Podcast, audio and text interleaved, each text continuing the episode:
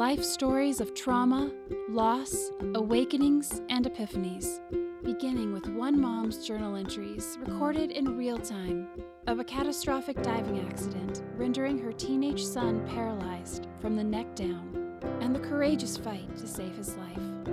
Told through unedited text and journal entries and inspiring guest interviews blink of an eye will take you on a powerful journey of advocacy and hope, and an unvarnished look at the true nature of our relationships and interconnectedness in the face of an event that changes everything.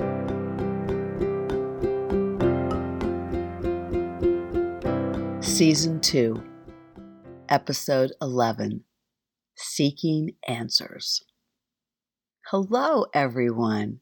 I hope you are doing well today. Oh, it is good to be back with you. If you're not doing so well today, I want to assure you that life does get better. It does. I want you to believe that. Can you take that in? Let's pause a moment as we get started just to take that in. Life and others and God will take care of us. What we put out in the universe, as the expression goes, can manifest in our lives if we believe it. You just have to know what it is you need for your highest and best good at that time. Believe it and send it out. And if you're not sure, that's okay.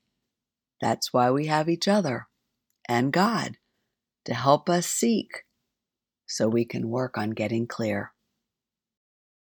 We can be particularly unsure when we are in stress or crisis. Or we can be sure what we want, but unsure of what we need or how to get there. That is where I was on this day in the blink of an eye story. I was seeking answers to get clear, and I had to rely on some advocacy skills. I've been inspired by many of you who have taken the time to write me about what you have learned about advocacy from the blink of an eye story. Today's episode is going to be a close up look at one aspect of relational advocacy seeking answers, and what it sounded like on August 21st, 2015, with one of the Atlanticare doctors and me. You see, August 21st was one of the days I did not have an Archer blog entry, as there was so much going on on both the inside and the outside of the ICU.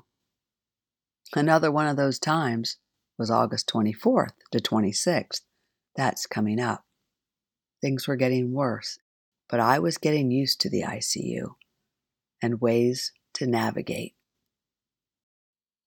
All I wanted was quality decision making. I wanted it with the Atlanticare medical team, where Archer's best interests were not sacrificed because we were not the doctors and were not asking the right questions, or because the doctors were not believing in what was possible. I knew then, when advocating for anything, it includes working with other stakeholders to get clear about what each sees as possible and what the choices really are. Relational advocacy. It's as much about knowing what you want as it is knowing what others want and need too. And paying as much attention to how you get there. And that usually starts with engagement.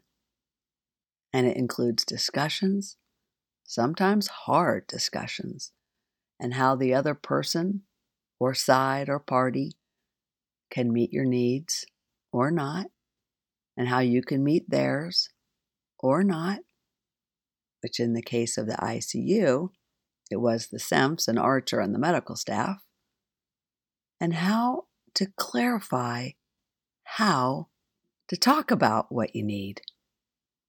And we needed to clarify the needs of which medical intervention was needed and which medical procedure was available, and whether or not we would give informed consent. But we needed a process that allowed us to talk about that so we could give informed consent or not. And with the growing tension as Archer was not getting better and he was getting worse as the situation was growing more complicated by the day, it was a process for sure. Don't ever forget that while the doctors know the medicine, you know the human person's needs and life. So, bringing people together with a focus on how to even have that conversation, which usually means getting to know each other a little bit, and then asking questions and seeking answers, is the process roadmap. And it was not necessarily easy, as you know, since I was learning that doctors were not used to meeting with patient families like this or all together as a team. So, this episode of the story is going to look and sound a little different. I'm going to step back a couple days in the story to August 21st, 2015 and you will hear the context and then a live, real life in real time audio recording from back in 2015. August 21st was a Friday. The recording is a hospital bedside conversation between the head of cardiac at Atlanticare, Dr. Mohammed Hany Elnahal, and me. You know, it felt like a little miracle that I found this audio recording all these years later. It was actually a little surprise as I was poring over the hundreds of pages of text from just these few days of time to stitch together a full story. And the audio was referenced in a simple four word text I sent to Dewey and to Billy. Please listen to this. And Dewey had texted me back saying they did not get anything from me to listen to. And I responded, I'll send it in an email to Dad. And that's when I referenced, quote, consultation cardiac Dr. Hany Elnahal, 82115. Since I only have transcripts of texts, I would have never had it. But emails, they stay around forever if they're not deleted. I've already introduced you to Dr. Elnahal in the last episode, but on this day in the story, he graciously agreed to meet with me to talk things through about pacemaker surgery for Archer, as I had questions about if Archer should even have the surgery at all. We were in Archer's hospital room, which you might recognize by the sounds. I hope you learned from the audio recording, as I did when I listened again. You might have to strain a little bit to hear it, but for me, it was as if the conversation were yesterday, as I remembered every moment of it and every sound of it. If nothing else for you, it has some good information about pacemakers and how the heart works. Thank you, Dr. Elnahal. So here we go. Episode 11 Seeking Answers. 11. It's my lucky number. Maybe that's why I just discovered this audio.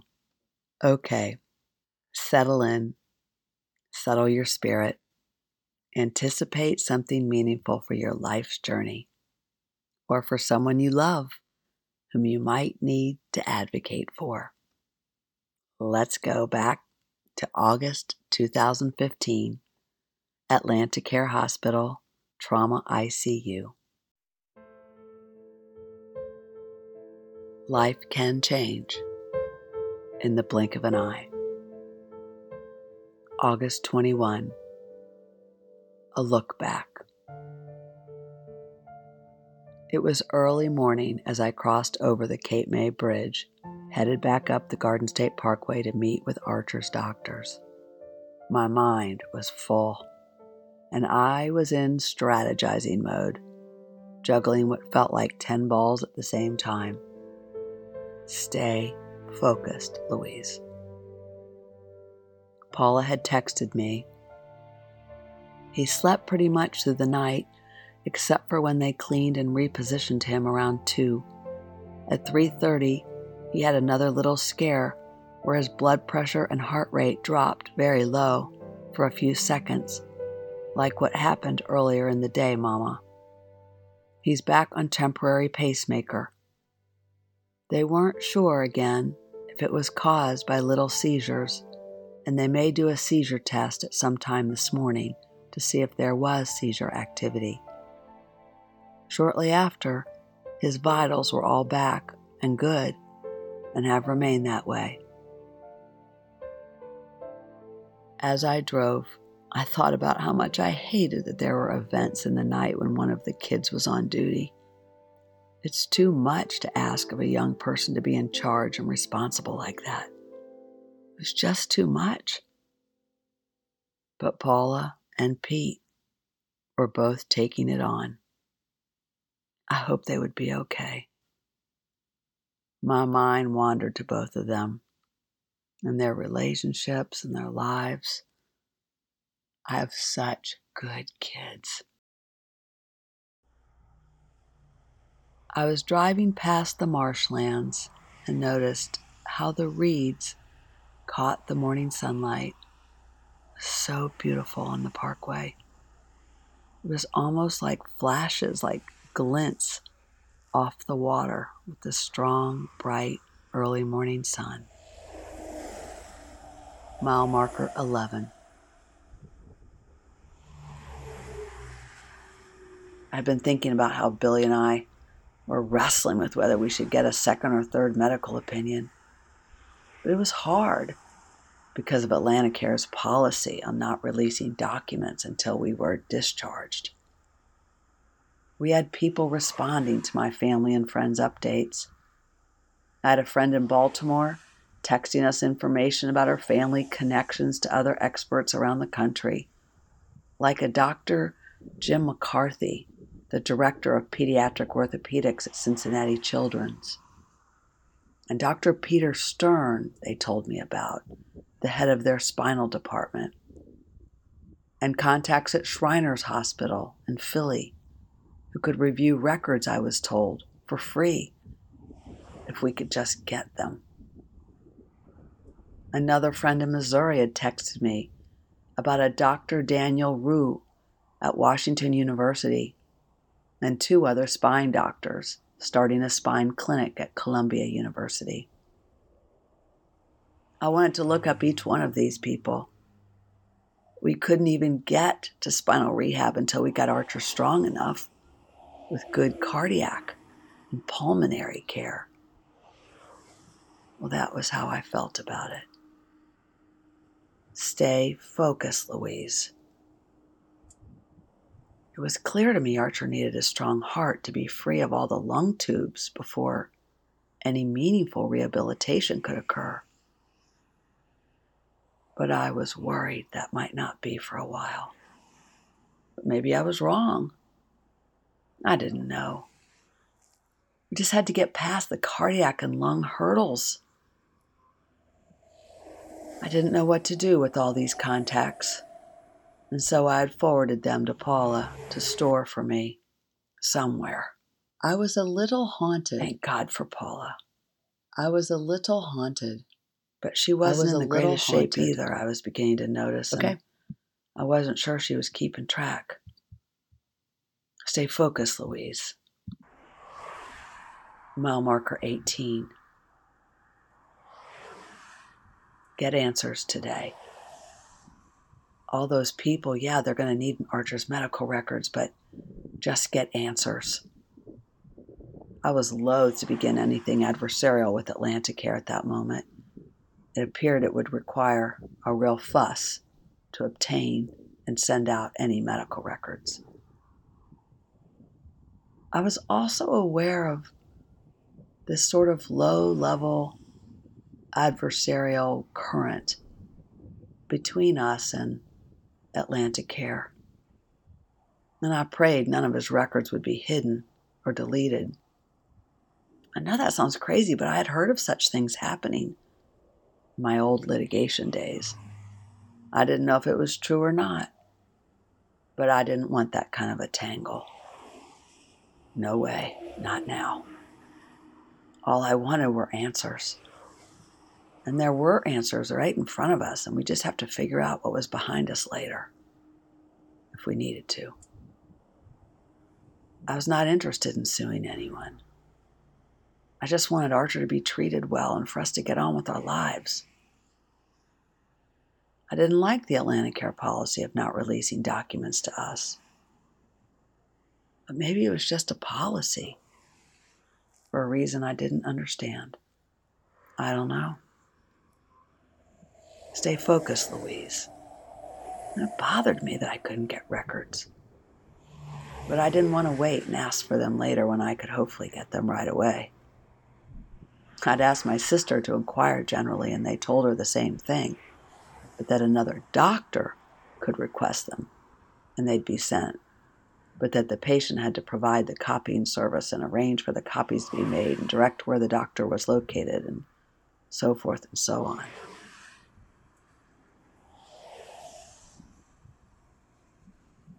We just had to get out of Atlanticare. As I drove, my mind was very focused on what I knew I could do. Call medical experts I knew from home and connect them to the surgeons at Atlanticare so they could talk on Archer's behalf informally and then inform me of our options mile marker 25. I needed to prepare for the doctor meetings that morning. My God, where had the time gone? It was a big morning. They were answering my requests. I could feel the energy in my body that I have before large facilitations. Yeah, I wanted to be prepared. Stay focused, Louise. Seek answers. It had just been a few hours since I had left late last night.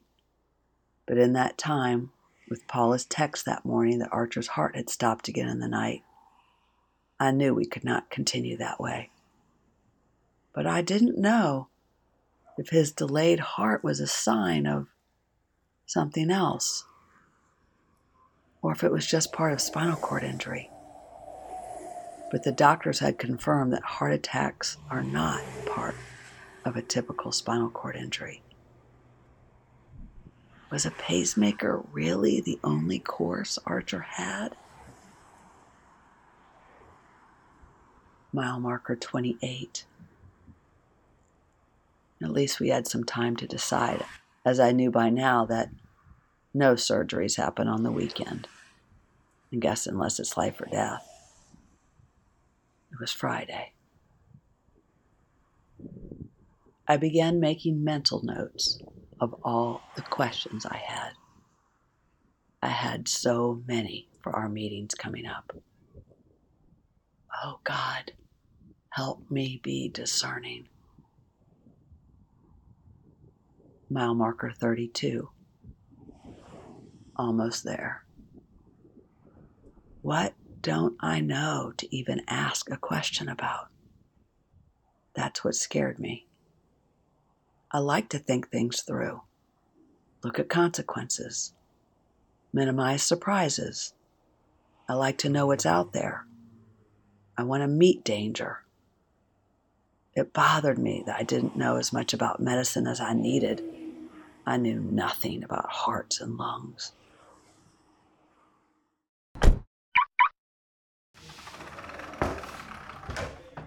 I entered Archer's room. God love Paula.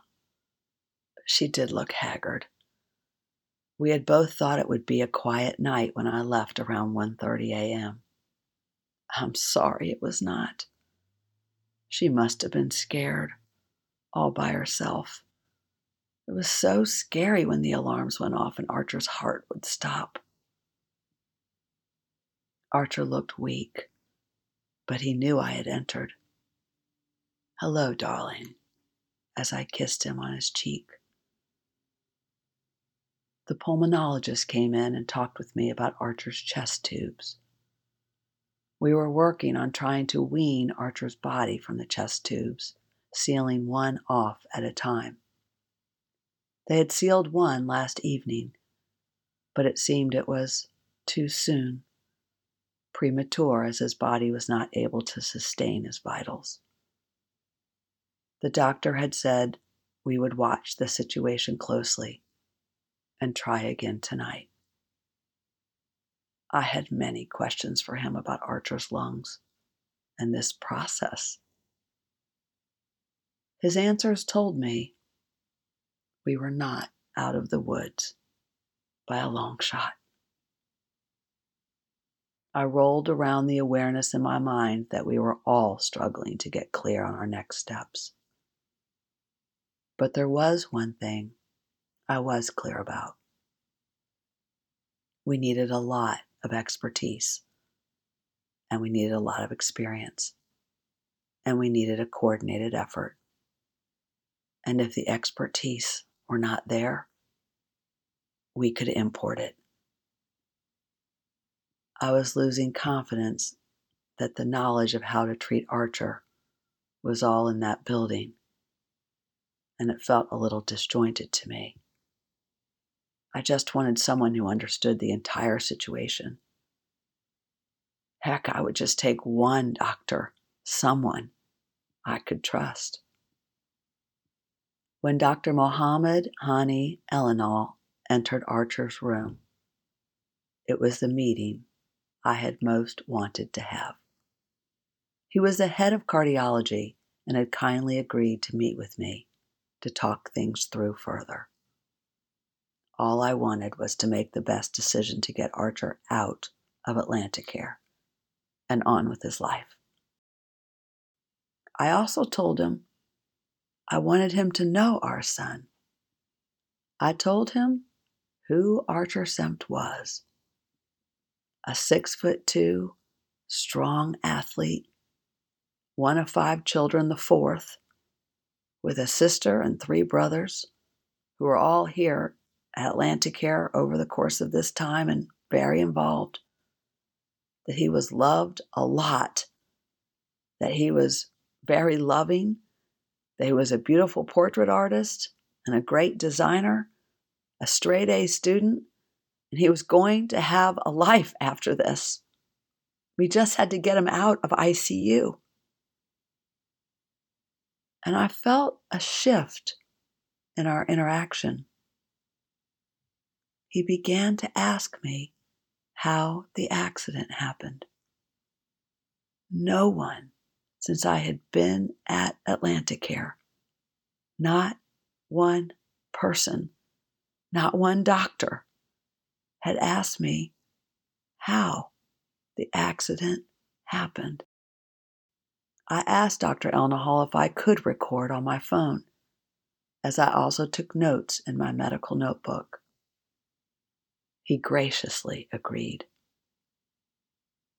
Here is the rest of our conversation, recorded live on that day, August 21st, back in 2015, day 17.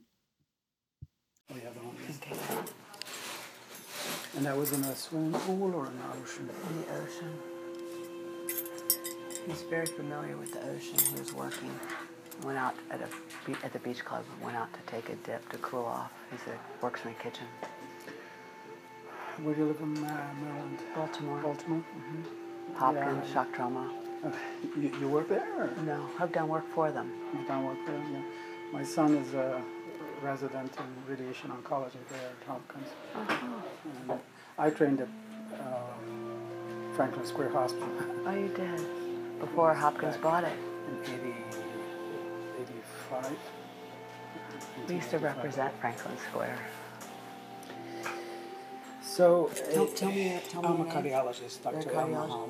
Mohammed Yeah. El El El Nahal. El Nahal. Like alcohol, but not quite. El Nahal. So, here's the situation. I mean, they, uh, of course, overnight they see pauses. Long pauses in Yeah. his heart beating. And what happens, the heart gets its innervation through two systems, the sympathetic and parasympathetic. The parasympathetic innervation is through the vagus nerve, and that uh, controls contractility, heart rate, uh, basically has a depressive function on all these activities. So if have a vagal uh, surge, the heart contractility gets less, the heart rate gets less. Okay. The other uh, innervation is the sympathetic, and the sympathetic innervation does the opposite. It gives more power to contraction, gives more heart rate. So it's like yin and yang. One accelerates if I'm in a fight. My sympathetic. So the dopamine is the latter. Dopamine is sympathetic, and we give it intravenously to stimulate the heart when it's too slow. But the, all these external uh, chemicals are not, on the long run, healthy. And you can't live on dopamine. You can't give it except by intravenous. So, but at any rate, with condition of transection of the cord, the vagal nerve arises from the brainstem and comes out of the skull early. Co- comes out of Out of the skull out of the skull. early before the spinal canal. And it Be- goes because down of the before, injury? no, before the spinal canal, the vagus nerve comes out and moves in the neck tissues down to the heart and the the rest of the organs. So when you have an injury like that, the vagus nerve is not involved. It's still there working. The sympathetic stimulation comes out from the spinal cord. So when you have transection of the spinal cord up here, like all the other nerves that are not functioning, the sympathetic nervation to the heart is not functioning. So now you have unopposed vagal stimulation. So, so one aspect of the vagal stimulation that goes outside the spinal column is working, Is working. and, uh, And the one part that goes through the through column that got transected with the rest of the innervation. So And that would be called the parasympathetic. the parasympathetic is the vagus. The sympathetic is the one that is not working. Okay, so the parasympathetic is the is working. outside. Yeah. Okay. So the parasympathetic innervation is there all day, but it gets augmented during night. So while he's What happens at night? Augmented What does that mean? It means increased, becomes more powerful, becomes more dominant. So now that it's not, it's unopposed by the sympathetic innervation. Right, it doesn't have the balance. You'll have the tendency to slow and pause and have all these short pauses. Why, why does it get augmented in the night? It's the nature of our sleep cycle, and our brain is conditioned to do that. During sleep, we all our Like that rest, dreaming, all those things. When we fight and box and our sympathetic takes over everything, the vagal nerve gets depressed. So you look at him all day, probably he'll have minimal or any slowing or pauses. During the night, he'll have pauses. And uh, unfortunately, this is going to be a permanent situation. Why, why, why do you say that unfortunately it'll be a permanent situation? Unless things recover, if the sympathetic nerve recovers with it, then we'll go back to normal. So it depends on the prognosis of the transection itself. But for the time being, he will continue to have this threat of pauses and slow heart rate. Now, overnight, when he has those pauses, they use the external pacer, which is on the skin, and that gives electric stimulation to the heart when there's pauses, so he, they pace the heart. Yes.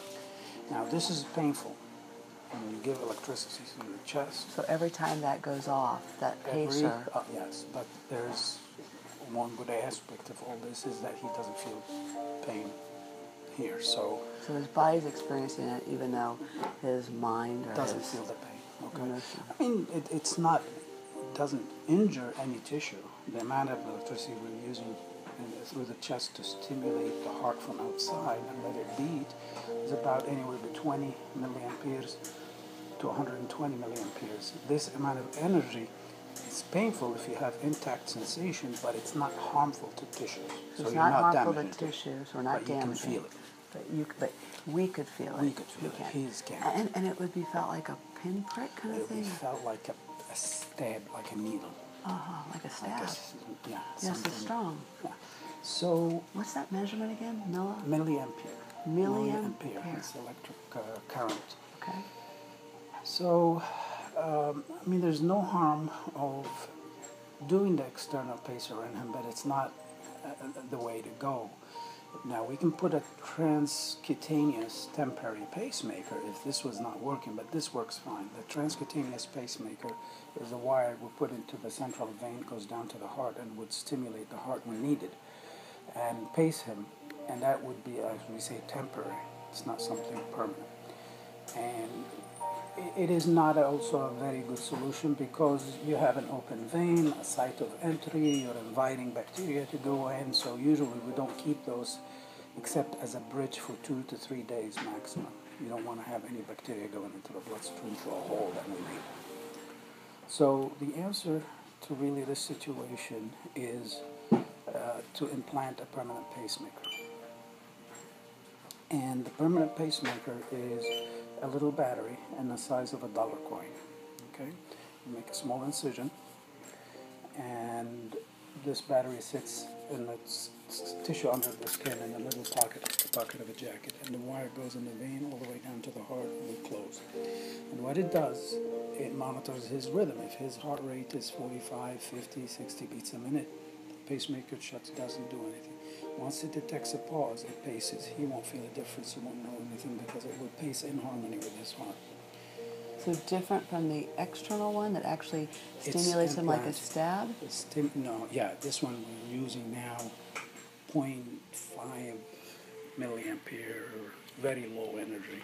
And that's all people walking around with pacemakers and defibrillators use that. The question that I get asked, of course, in situations like this, well, is that a permanent need or not? And I kind of said the word permanent, and it's kind of unknown.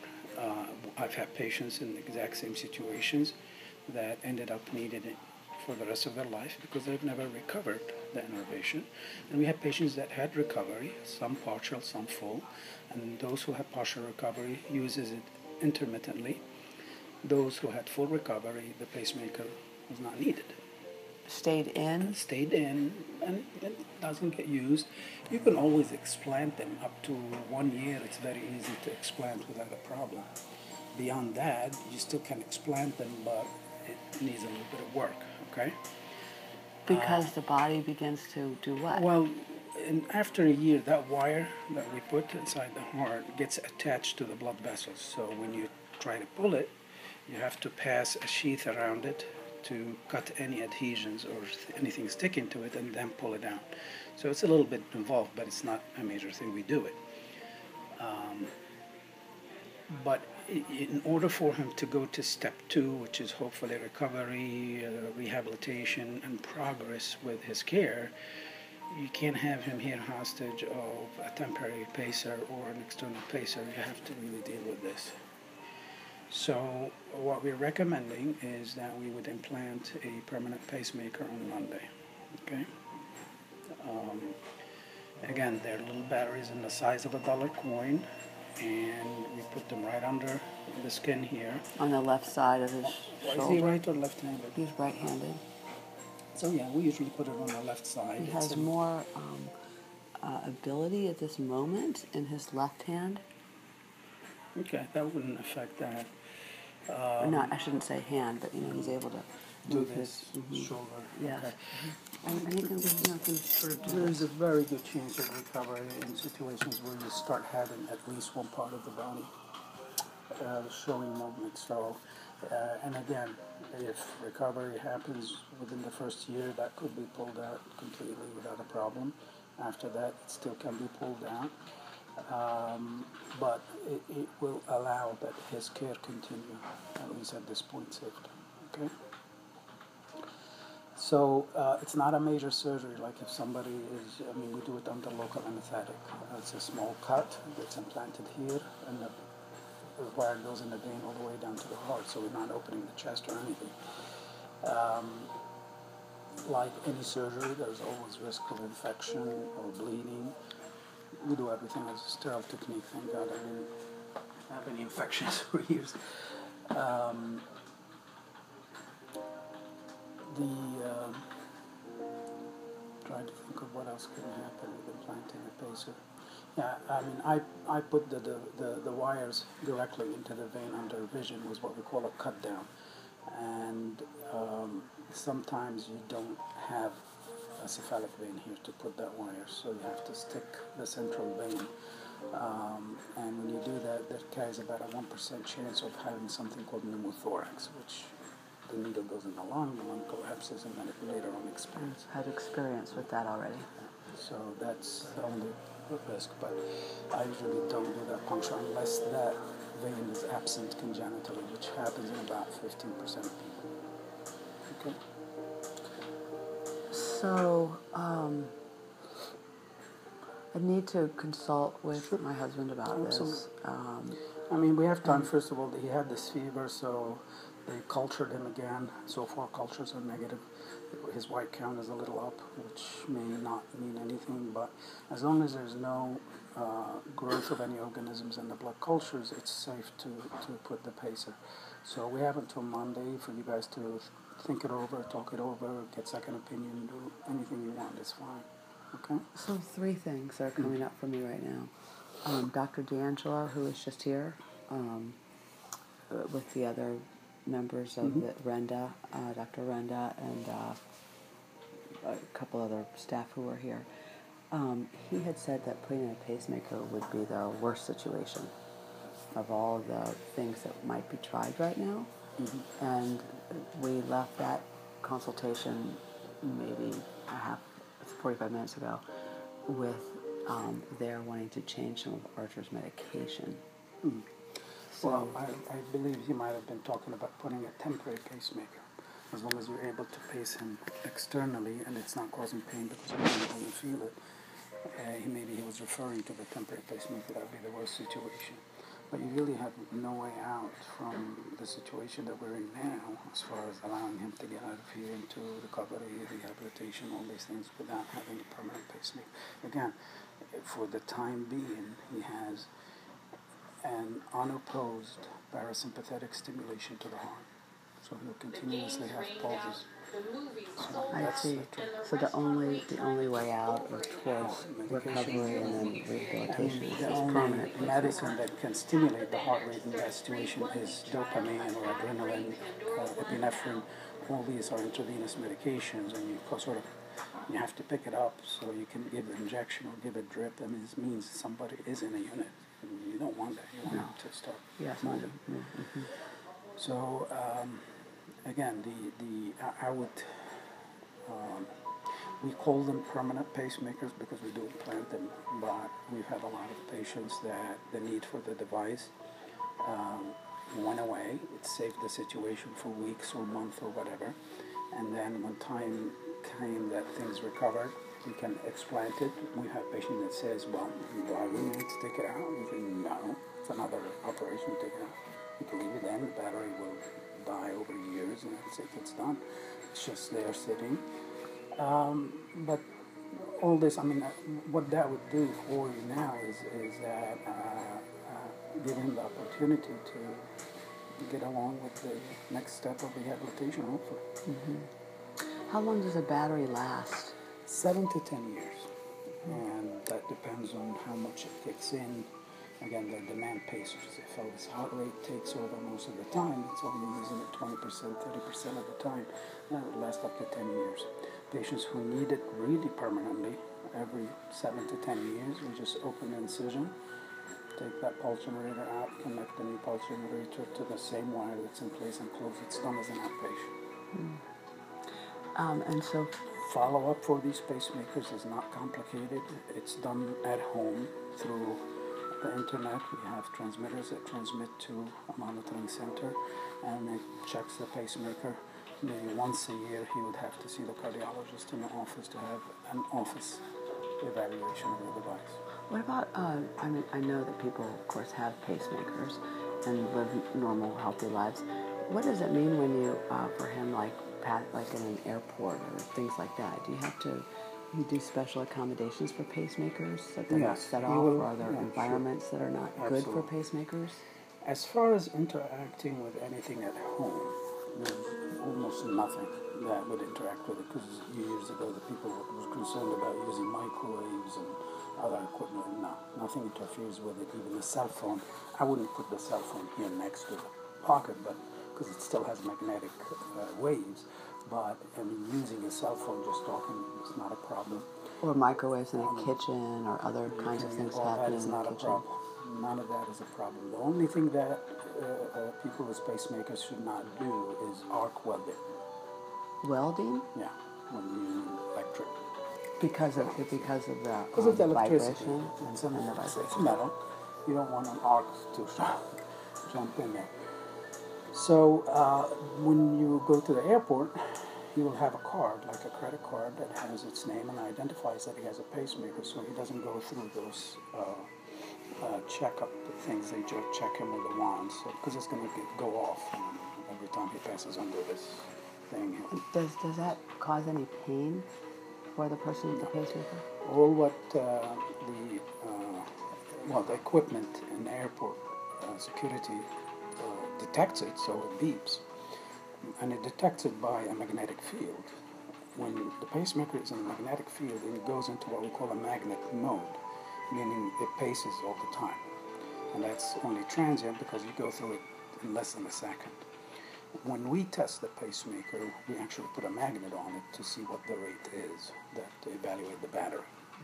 So the newer pacemakers now can tell us exactly how much is left in the battery and voltage and all that, so it's not an issue. We don't have to really put that. So when we check it at home, we don't have to put that magnet, but in the past we used to. So it's not like the magnet harms it, it just sets it in a magnet mode. Um, so, I mean, people carry on with their life as normal, doing nothing except welders. All right. Are there different brands of pacemakers? In the United States, we have Medtronic company that manufacture pacemakers, St. Jude Medical and Boston Scientific. So St. Jude Medical. St. Jude Medical used to be called Pacesetter. Now they're called St. Jude Medical. Um, CPI, CPI. which is now or used to be, be called Guidant. Now they're Boston Scientific, and um, Boston Scientific owns CPI. on CPI. So And what was the CPI, first? Medtronic, Medtronic with an M. M-E-D-T, Medtronic. Medtronic. Each one, they're all almost identical. There is no difference. Um, there's a couple of other brands that are actually manufactured in Europe and are approved here. Um, on using, you, you want something that any cardiologist anywhere could check and interrogate and follow up for him wherever he goes. What um, has you picking which brand? What is your Well, discernment point? I would use in his case what we call the Medtronic MRI, which is a pacemaker that allows him to get MRIs because this might be one of the tools for following up on his recovery is doing MRIs. So in all other pacemakers, you cannot have an MRI. They're not MRI compatible. The MRI is nothing but a huge magnet and you worry about the magnetic field generating electricity in the wires. So Medtronic's MRI device has features in it that are patented by the Medtronic company to prevent any interaction with the MRI. So patients who have that kind of pacemaker can go through MRI machines without problem. I think that's the type of device that you should have. Are there any other considerations that you would be thinking about now for what kind of decision would be made with re- around equipment, MRI, or if you think about his No. condition and recovery? I mean, it, it has to be intelligently placed uh, in a way that it would allow his heart to perform if it's doing the job on its own. So we make sure it's on demand only. The there's two wires actually, not one. One goes in the upper chamber and one goes to the lower chamber. So we try to set it in a way that even if he paces, he would pace in the upper chamber only and not in the lower chamber unless absolutely necessary. Because, Because his problem is in the rate from the upper chamber, not in the lower chamber. so his lower chamber is fine It's fine. because it's controlled by the oh, outside. Very. Just the upper chamber that's controlled by what's been. But you have to put the wire in the lower chamber just in case, because again, vagal stimulation can block conduction. So it's more there as like a safety net, protection. but not and as we don't that will like fire. lower chamber pacing in young people unless it's absolutely necessary. So there are certain features also in the Medtronic device, which is called managed ventricular pacing. It, it looks for more than one skip beat before it starts pacing. It's giving a chance for the heart to Do it- use it, do it on its own. So that's another feature in Medtronic that's good for him. Is there for for those who um,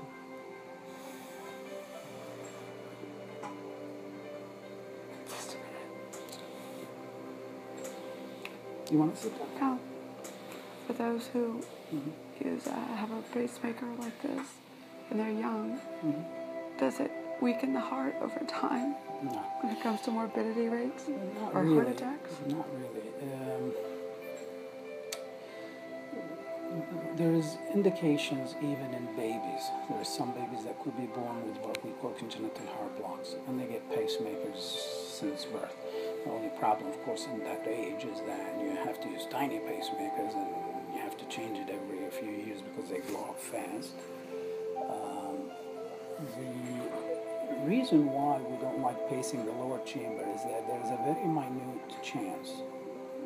Some studies estimated at 2%, some estimated at 10% chance that pacing uh, the heart in the lower chamber can weaken the heart. Now, um, when people used to implant the pacemakers, they used to put the, the wire in the lower chamber all the way down in the tip of the heart. It's a very secure place. But normally, electricity runs in the heart from top to bottom because the electricity generates in the upper chamber and conducts to the heart, to the rest of the heart this way. So if you put the wire at the tip of the ventricle the lower chamber, and the electricity comes from here, now it's going the opposite direction. And that opposite direction of stimulation in few people had shown over time that it can weaken the heart. So what we do to prevent even that slight possibility is A, program the pacemaker that it paces in the upper chamber and not pacing the lower chamber unless absolutely necessary. And Medtronic has an upper hand in terms of that. with the way of programming it, Yeah. and you test that when you Absolutely. have to put it. And the other thing we do is instead of putting the tip of the wire at the tip of the heart in the lower chamber, I actually maneuver it so we put it right under the valve so that when it paces, the electricity will still go downwards in the lower chamber in the normal direction. So doing that is a little bit complicated in, in terms of the technique of putting the wire, but that's what we do. We, we put it, instead of the easy place down in the tip, we put it up under the valve. So it's, it's uh, you know, knowledge we learn over the years. I mean, we've been using pacemakers for over 50 years and things change. How, how many of these have you implanted? Since 1991. uh, many. Um, Thousands? I don't think thousands. I think maybe uh, between a thousand and two thousand, average would maybe like in the eighties. Uh, sorry, in the nineties, I used to implant every pacemaker here because there was nobody else that's implanting them. I was looking, doing like maybe five a week. Uh, now we have more people that implant and maybe do two uh, or three a month. Yeah, but the frequency of it. Are you the surgeon? I'm a cardiologist specialized in arrhythmias.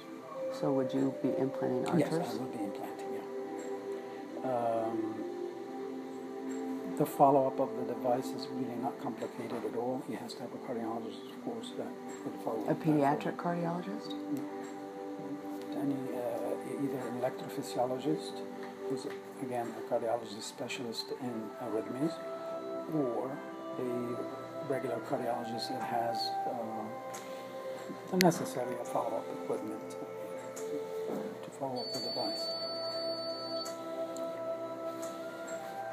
So if they if they change up his medication today, um, and we see some improvement, are you still recommending this pacemaker? I, I, I don't just Something is, I just I think they need to be replaced. Yeah, feeding is complete. I just need to tell them that because they don't hear it. Just one moment, if you don't mind.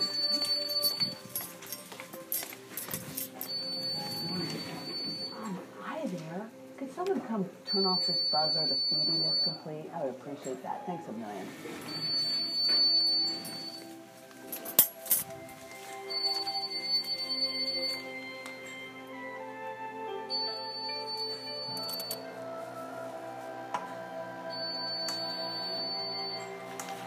Now, you This is this is Dr. Elnahal. I'm one of the cardiologists. You probably met Dr. Slavin. So I saw him when he came in. He's my associate, one of our associates. Uh, we're Atlanticare Cardiology Group, and I'm the medical director of that group, but also the specialist in electricity of the heart. Okay. Uh, I was speaking to mom about what's happening with your slow heart rhythm and the fact that in order to get you hopefully through rehabilitation and, and, and getting out of this environment eventually and doing going through the process uh, in order to make sure that your heart is okay with the rhythm you will need to have a pacemaker implanted it's a very small device that we put in the chest right here in this spot The, okay? le- the left. right under the skin. And this way you don't have all these electrical attachments. And the other thing the pacemaker has is a monitoring memory in it. So we detect the heart every time we interrogate it. We ask it about the heart rhythm, how many times it got used, and what's going on. Does it need to?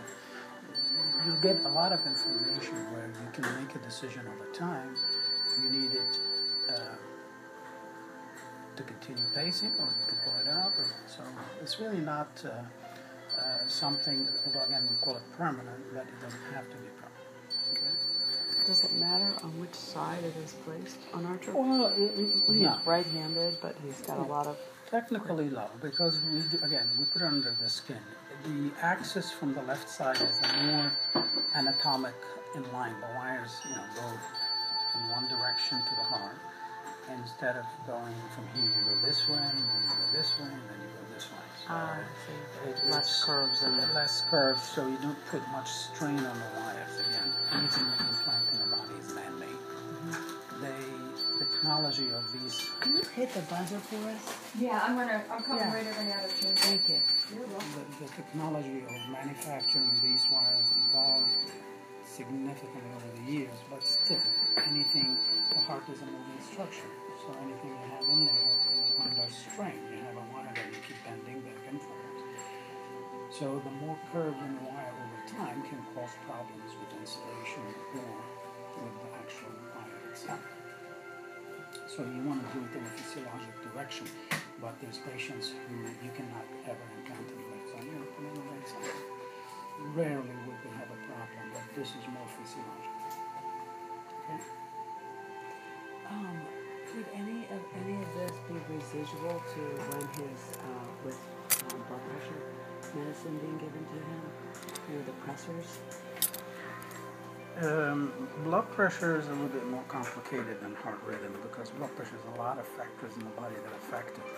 Some blood pressure medications slow down the heart. Some blood pressure medication reflexively will increase heart rate in people who have intact nervous system. So if I give somebody a blood pressure medication that lowers his blood pressure too much, the heart will detect that and compensate by increasing rate from trying to maintain the pressure from dropping too much. Uh, that might be beneficial, it might be harmful. We don't know, but it's i i again in his situation. There's really uh, nothing that can prevent these pauses and slowing the heart rate except giving the normal adrenaline that comes out of his sympathetic system now is not coming to the heart. So anytime they're slowing, you have to give him epinephrine, which is either dopamine or dobutamine or one of those. You have to give it intravenously. You're giving what the heart is lacking. Um, hopefully that will reverse with the remainder of recovery. What, what would you make of, of a, a situation, a time when his heart was, and he was in incredible uh, distress, going from like 30 to 90, 30, and then back up, and, and just in anguish. Yeah, so when the heart rate was going with the situation at a rate of 90, there was a physiologic need. And his pressure dropped a little bit. Then the heart rate compensated for the drop in the blood pressure, or he had a fever. change some tubing over, okay?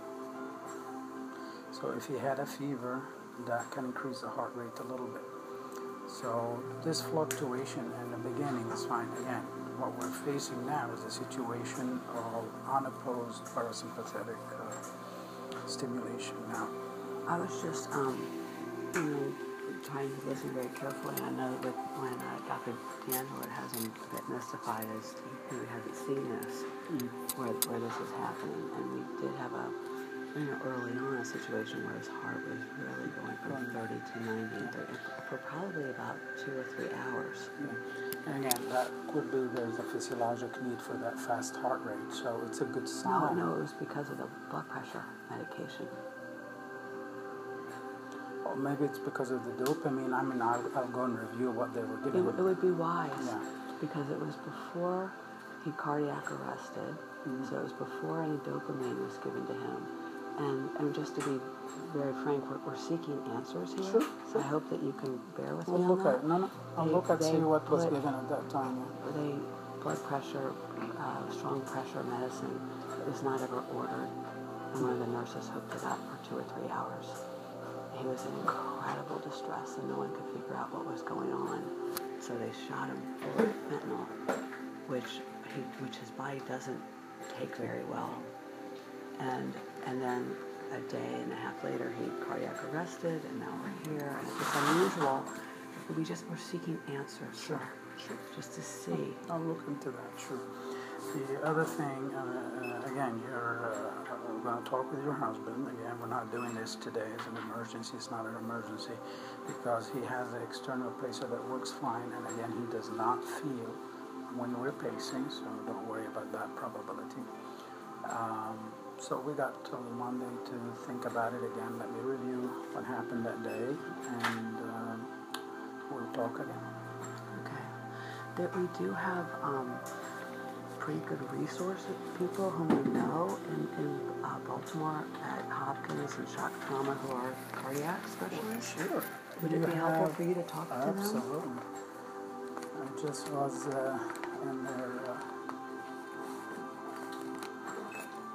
annual review course in February. Down in Baltimore? Oh, good. Where were you at Hopkins? Hopkins. Uh-huh. And I know quite a few of them, but here's my card, and they can call me anytime. That would be great. Let me write my cell phone number Yeah. also if you guys want to reach me instead of going through the service. Perfect.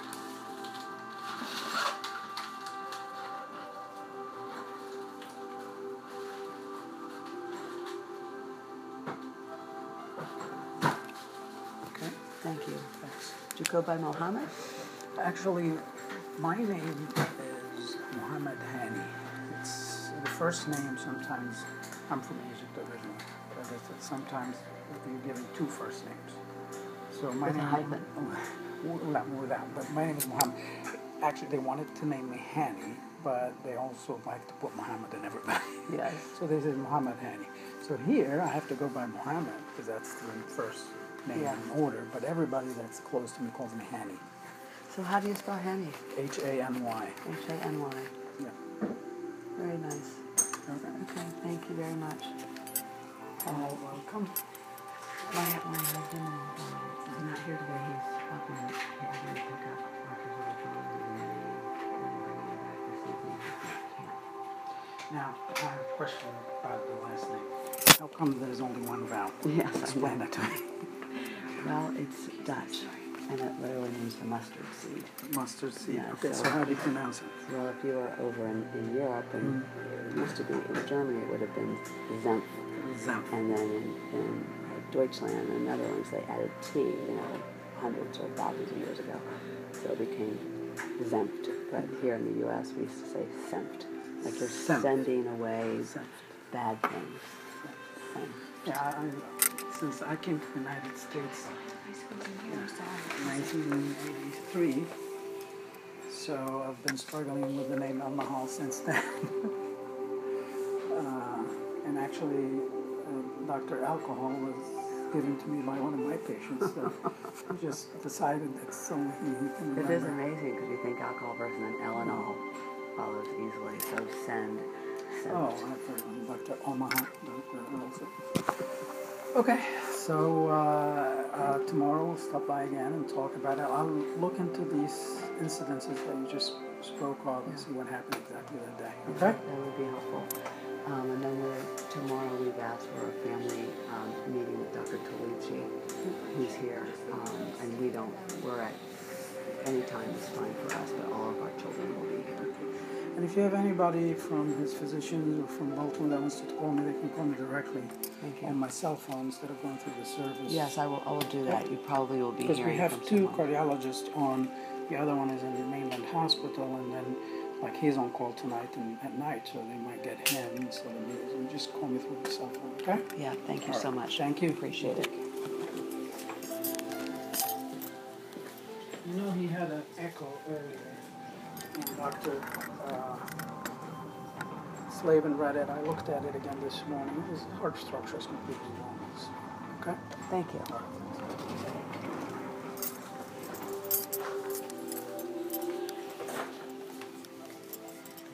Hany, as I came to call Dr. Elnahal, and I connected, not just on a level for Archer's care, and not just so that he knew Archer, but person to person, human to human.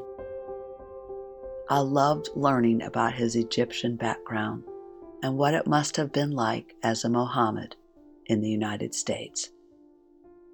I felt a bridge of trust being built with him as we shared the origin or meaning of our names. What meant the most to me, though, was that as I sought answers and he provided thoughtful information, he was knowledgeable and experienced. I felt he cared about Archer. I also was very aware and very touched by how open he remained. It seemed that as I got clearer with information he shared, he got clearer with questions I asked as we together thought things through about if this really was the right surgery and why, and why medication was not a good long term solution and which side of Archer's body would be best, and what if he got an impulse back in his left hand, and which brand of pacemaker would be most desirable for Archer's particular needs. Those details mattered, and it made for a better outcome for all of us. Oh, Hany was knowledgeable, all right, but I really loved that he knew he didn't know it all. That may surprise many doctors that a patient or a patient's family member would feel this way. but it actually built my confidence when Dr. Elnahal was open to being connected to other cardiac surgeons at other institutions, and when he told me he had just taken a continuing education course at Johns Hopkins, even after over 30 years as a heart surgeon and electricity specialist. He was a lifelong learner, I could tell. Those were the people I wanted on Archer's team. I was flooded with gratitude for his attitude. It was a combination of competence tempered by humility. I don't know if it was the right decision, but at least it felt like we were doing the best we could together. But you know what else about Dr. Elnahal?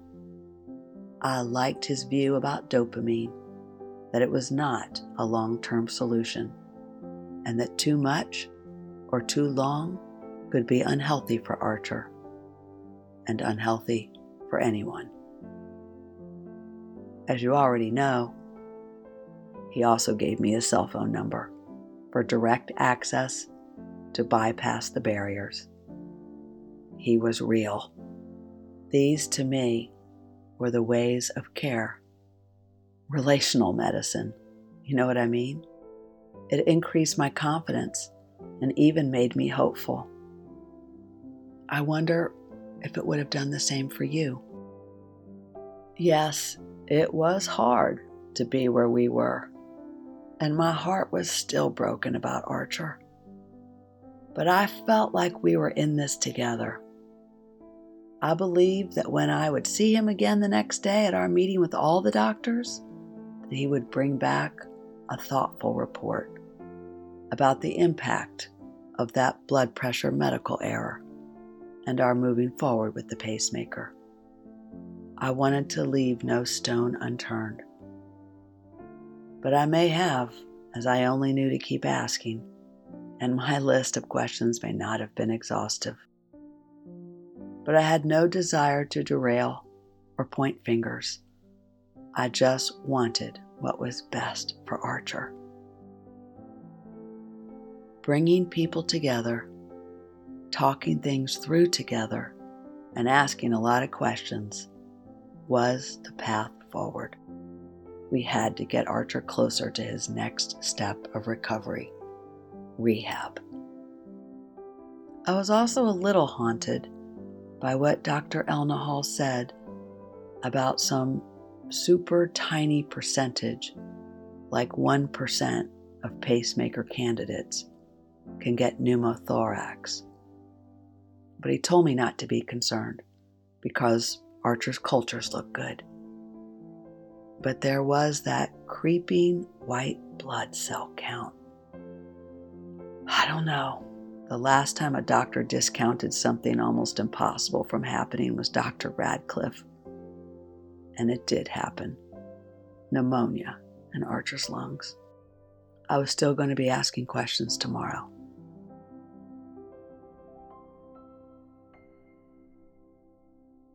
Whatever it is in your life that you are seeking and looking to figure out, or that is keeping you hostage, keep seeking.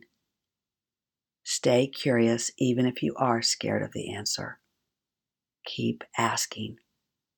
The answers will strengthen you no matter what they are. And if they do not feel right, ask again. There are many ways to ask. And don't forget to listen. I think God wants us to keep seeking and to keep seeking Him. Divine presence in our discernment and our decision making, seeking Him especially when we're not getting answers from humans. That's the way to go. Because there's nothing God will not answer. Life can change in the blink of an eye. Life is so precious. Sending love. Hope for everything. Obtain everything. Thank you for tuning in to the Blink of an Eye story. You may continue listening this Saturday to the trauma healing learnings that accompany this story at Trauma Healing Learning Seeking Answers. Thank you for listening and telling your friends. Together, we are raising the vibration for healing. You've been listening to Blink of an Eye. We ask that you share this with anyone who may need inspiration, a lift, or who may relate. Never miss an episode. Listen on our website, blinkofaneyepodcast.com, or subscribe on Apple Podcasts, Spotify, or wherever you get your podcasts. This episode is sponsored by Baltimore Mediation. For 28 years, Baltimore Mediation has served clients worldwide by facilitating negotiation breakthroughs, believing in their capacity for meaningful face to face dialogue. You can learn more at baltimoremediation.com.